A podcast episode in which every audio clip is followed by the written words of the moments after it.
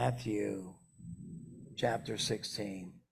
Just a, a really very familiar passage, uh, a passage with a lot of interesting information in that I think will be a blessing to us. Hopefully, it'll go from information to inspiration. Here's what it says Matthew 16, 13. Now, when Jesus came into the district of Caesarea Philippi, Caesarea Philippi, by the way, that was a part of the nation that was named after the Caesar Philip, uh, one of the Caesars of Rome. Uh, he asked his disciples, this is Jesus, watch this, everybody. Jesus is asking his disciples, question number one Who do people say that the Son of Man is? Question number one.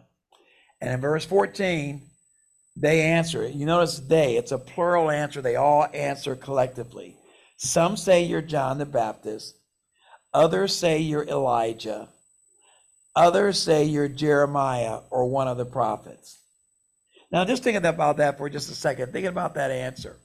The Lord Jesus asked the disciples a very simple question Who do people think that I am? Talk about a case of identity mistake. Uh, they just all over the place. Jeremiah lived over 500 years ago. Uh, Elijah is even older than Jeremiah. There, listen, there was 400 years between Malachi and Matthew during the Maccabean period. So there's 400 years right there. Jeremiah has been dead way before that, and Elijah was taken, translated up to be with the Lord even before that. So, where are these people getting their information from? What are they smoking? What books are they reading? this is just outward. And you listen, you think that I'm I'm being facetious, but today some of and by the way, John the Baptist had just become about nine inches shorter because his head was taken off at the bequest of Herod's wife. So John the Baptist was certifiably medically dead. And they're saying that Jesus had either apparently come back to life, been reincarnated as one of these guys, or he has a dual identity. I don't know, but these are some crazy answers. Wouldn't you agree? Uh, and and you and what's interesting to me is that I found out that today people are just as confused about who Jesus is.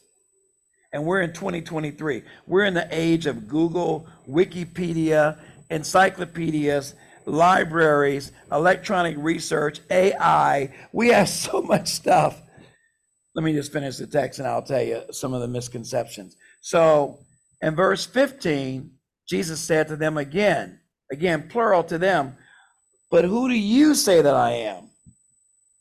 So that's question number two. I almost think, watch this, guys. I almost think that question number one was a setup. Jesus wasn't looking for information. Jesus didn't even respond to these ridiculous answers about who they thought he was. He didn't even say, like, wow, where did they get this thing about John the Baptist? John the Baptist has been dead for two years. Where did they get this about, about Elijah? Elijah didn't even die. He was caught up. And Jeremiah, they they rejected Jeremiah for 40 years. Jesus didn't even dignify these answers with a response. He responded with another question. Us, who do you say that I am? It's a personal question. So Peter answered for the group. He said, You are the Christ, the Son of the living God. We discussed this a little bit in Sunday school. And Jesus answered him, Blessed are you, Simon Bar Jonah, that is Simon, son of Jonah, for flesh and blood has not revealed this to you, but my Father who is in heaven. May the Lord add a blessing to the reading of his word. So, I said I was going to give you some answers. Had this question been answered today, had Jesus come here on earth today and asked that question, here are some of the answers that he might have received. He might not have received Jeremiah. He may not have received John the Baptist as an answer. He may not have received Elijah as an answer or one of the other prophets. But here's what he might have received Islam say that Jesus these are the Muslims. They say that Jesus is considered a messenger of God. They, they believe that Jesus did not die on the cross, but that God just raised him up to heaven. They believe that Jesus was a Muslim himself. They believe that Jesus thought he was a Muslim. They say that he is not the greatest prophet according to Islam. They, that honor goes to Muhammad. And Jesus is not considered God, but a prophet of God. That's how the Islamic faith feel about Jesus in 2023. Here's another one Hinduism. That's the Indians, the people that don't believe in eating cows. Jesus performed, they're starving over there, by the way, in a lot of places. Jesus performed many amazing miracles. He walked on water and spoke a wonderful sermon on the mount. The Hindus believe that Jesus was murdered and not resurrected, but reincarnated. The Hindu religion believes that Jesus is not considered God, but he's an avatar. Wow. Too much Disney Channel. Uh, the Jews, Judaism believed that Jesus was called Yeshua, that he was one of many false prophets in the first century. Yeshua, of course, is the Hebrew name for Jesus. The Jewish leaders killed Jesus not because he claimed to be the Messiah, they claim they killed Jesus because he claimed to be God. And guess what? According to John 10 30, Luke 22 70, and John 8 56, he did claim to be God. And guess what? He was God incarnate. Jews believe that Jesus committed blasphemy, and that's why they wanted him crucified, and that he was a false Messiah. Buddhism, Buddha, Buddhism brought their way out in left field. Buddhists believe that Jesus was uh, just Buddha reincarnated. And they recognize Jesus as being an enlightened man with great influence, but once again, not divine.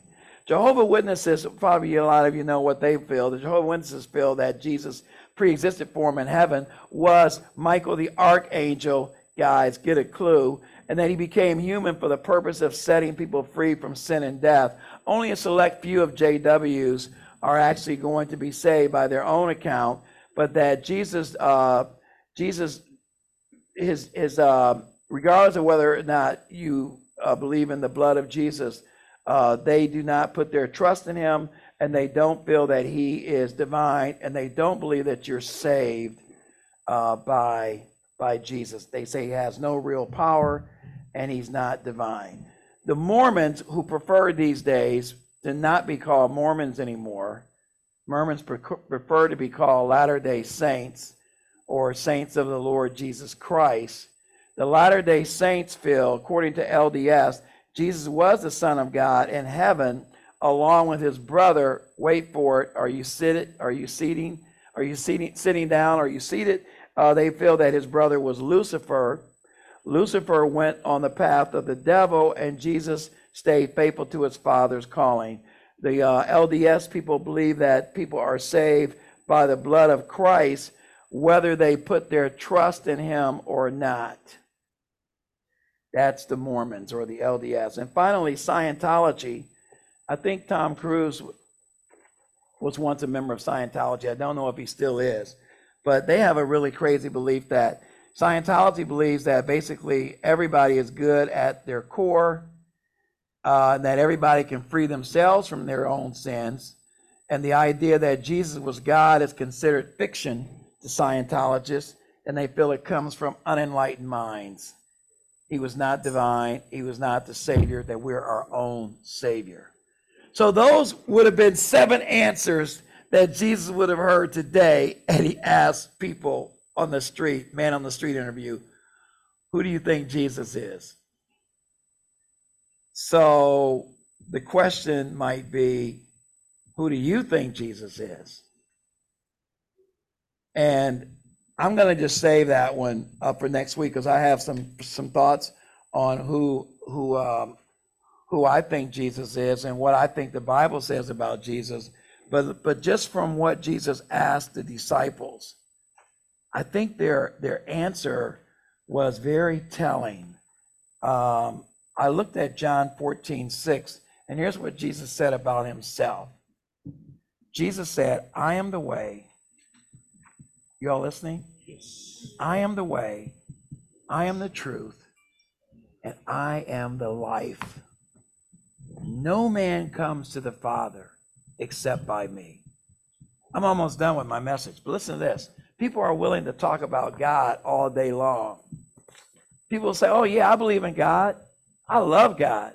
God loves me. God is love. For God so loved the world, John 3:16.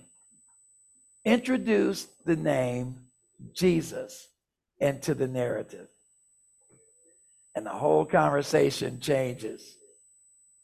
Because God is fine, because God is kind of like a generic term. God is sort of a, a pronoun that is nameless and faceless. But when you assign Jesus divine status, when you make Jesus God and you say Jesus is God, now you're separating the haves from the have nots. Now you're separating people that are believers from people that are religious. You all with me? So Jesus said about just to just to erase any confusion, Jesus said, No, you can't get to God. You can't talk about God without coming through me. You can't be saved without coming through me. Uh, matter of fact, Luke wrote in the book of Acts, he said, And there is salvation in no one else. And I love the fact that he doesn't use a he doesn't use a a he, he uses sort of a, of a pronoun. He says no one else, not nothing else. He doesn't say that it's not a, it's not a belief system. Believing in Jesus is not a religion. It's a relationship. It's him. It's believing in him. There is salvation through no one else. You see? And, and, and Jesus' answer, Jesus' question to Peter was, Who do you say that I am? You personally. Don't tell me what you believe. Don't tell me what you think. Don't tell me what you heard someone say. Don't give me any third party information. You personally. Is this a personal conviction Jesus is saying? Amen. So Acts 4:12, John 14, 6. And finally, I love this. I love this. And this is just my personal opinion. I think that most religions recognize Jesus as a great man, a great teacher, moral, but I don't think that most religions recognize him as God. They don't recognize him as being divine. They don't recognize him as being the only way to heaven. They recognize him as being a way, not the way. When you start making those lines of exclusivity and you say that no, you can only come through Jesus, you're going to get some pushback. It's polarizing. Jesus was polarizing. You think Jesus had a mega church? I don't think so. I think Jesus had 12 followers, and one of them was the son of perdition, and another one of them cursed around the fire when he was in judgment hall, and about 10 others didn't even show up and scattered like rats when the lights come on when Jesus went to the cross. Only John showed up at the actual crucifixion. So he didn't start out with a very good core, maybe a motley crew, but boy, did they ever come together. Did they ever galvanize? Man, these cats turn the world, the Bible says, upside down. So it ain't how you start, it's how you finish. If you're faltering and your walk with the Lord is up and down and you're having issues with crises of faith and you haven't gotten your act together, don't give up. Don't throw in the towel. Don't give in. You can still get on fire. You can still turn this thing around. It's not over. It's not over until you breathe your last. You keep praying. You keep fasting. You keep reading. You keep studying. You keep singing. You keep coming to church. You keep praising. You keep thanking God. It will happen. Don't give up. Don't settle. Don't settle for mediocrity. Don't settle for casual Christianity. Don't settle for an also ran. Don't settle for a C when God has an A plus for you. Don't settle. Don't settle. Let me close with Colossians 1. I, and by the way, I believe every religion, you do the research, I believe every religion on earth boils down to one question What do you believe about Jesus? That's really what it boils down to. Well, how does Jesus work for you? How does Jesus fit into your narrative about religion? How does Jesus fit into your faith? Really, that's what it boils down to. There ain't no sense in talking about denominationalism to people. Ain't no sense in talking about Baptists and Methodists and whether or not you believe in gifts or not gifts, or whether or not y'all have communion once a month or once a year. Don't talk about those peripheral issues. It really boils down to Jesus. Who is Jesus? Is he God? Is he Lord of your life? Is he your Savior? Is he your Redeemer? Is he your keeper? Is he your healer? Is he Jehovah Rapha? Jehovah Tsidkenu? Is he Jehovah Jireh? That, that's what, that is the question of the hour. Everything else is just trappings and window dressing and it's just rhetoric. Nothing is important except who is Jesus to you. Amen. Amen. That's why I'm going to spend the whole. That's why I'm going to spend the whole sermon next week just on that question. So here's my last point for this this sermon. Colossians 1:13. I love it. It's absolutely amazing. It says, "For He rescued us." This is Jesus. Capital H. Watch these pronouns. If your Bible, if your Bible isn't capitalizing these H's when it refers to Jesus, you capitalize them in your mind. This ain't no little h. Jesus ain't no little guy with a lowercase g. Jesus ain't our little savior with a lowercase s. Everything about Jesus is capital. Everything about Jesus is high and lifted up. Everything about our Lord and Savior is at the top. He is the first and the last. He is the Alpha and Omega. He is the wheel in the middle of a wheel. He is our Savior and Redeemer. He is our soon coming King. He is our Master and Lord.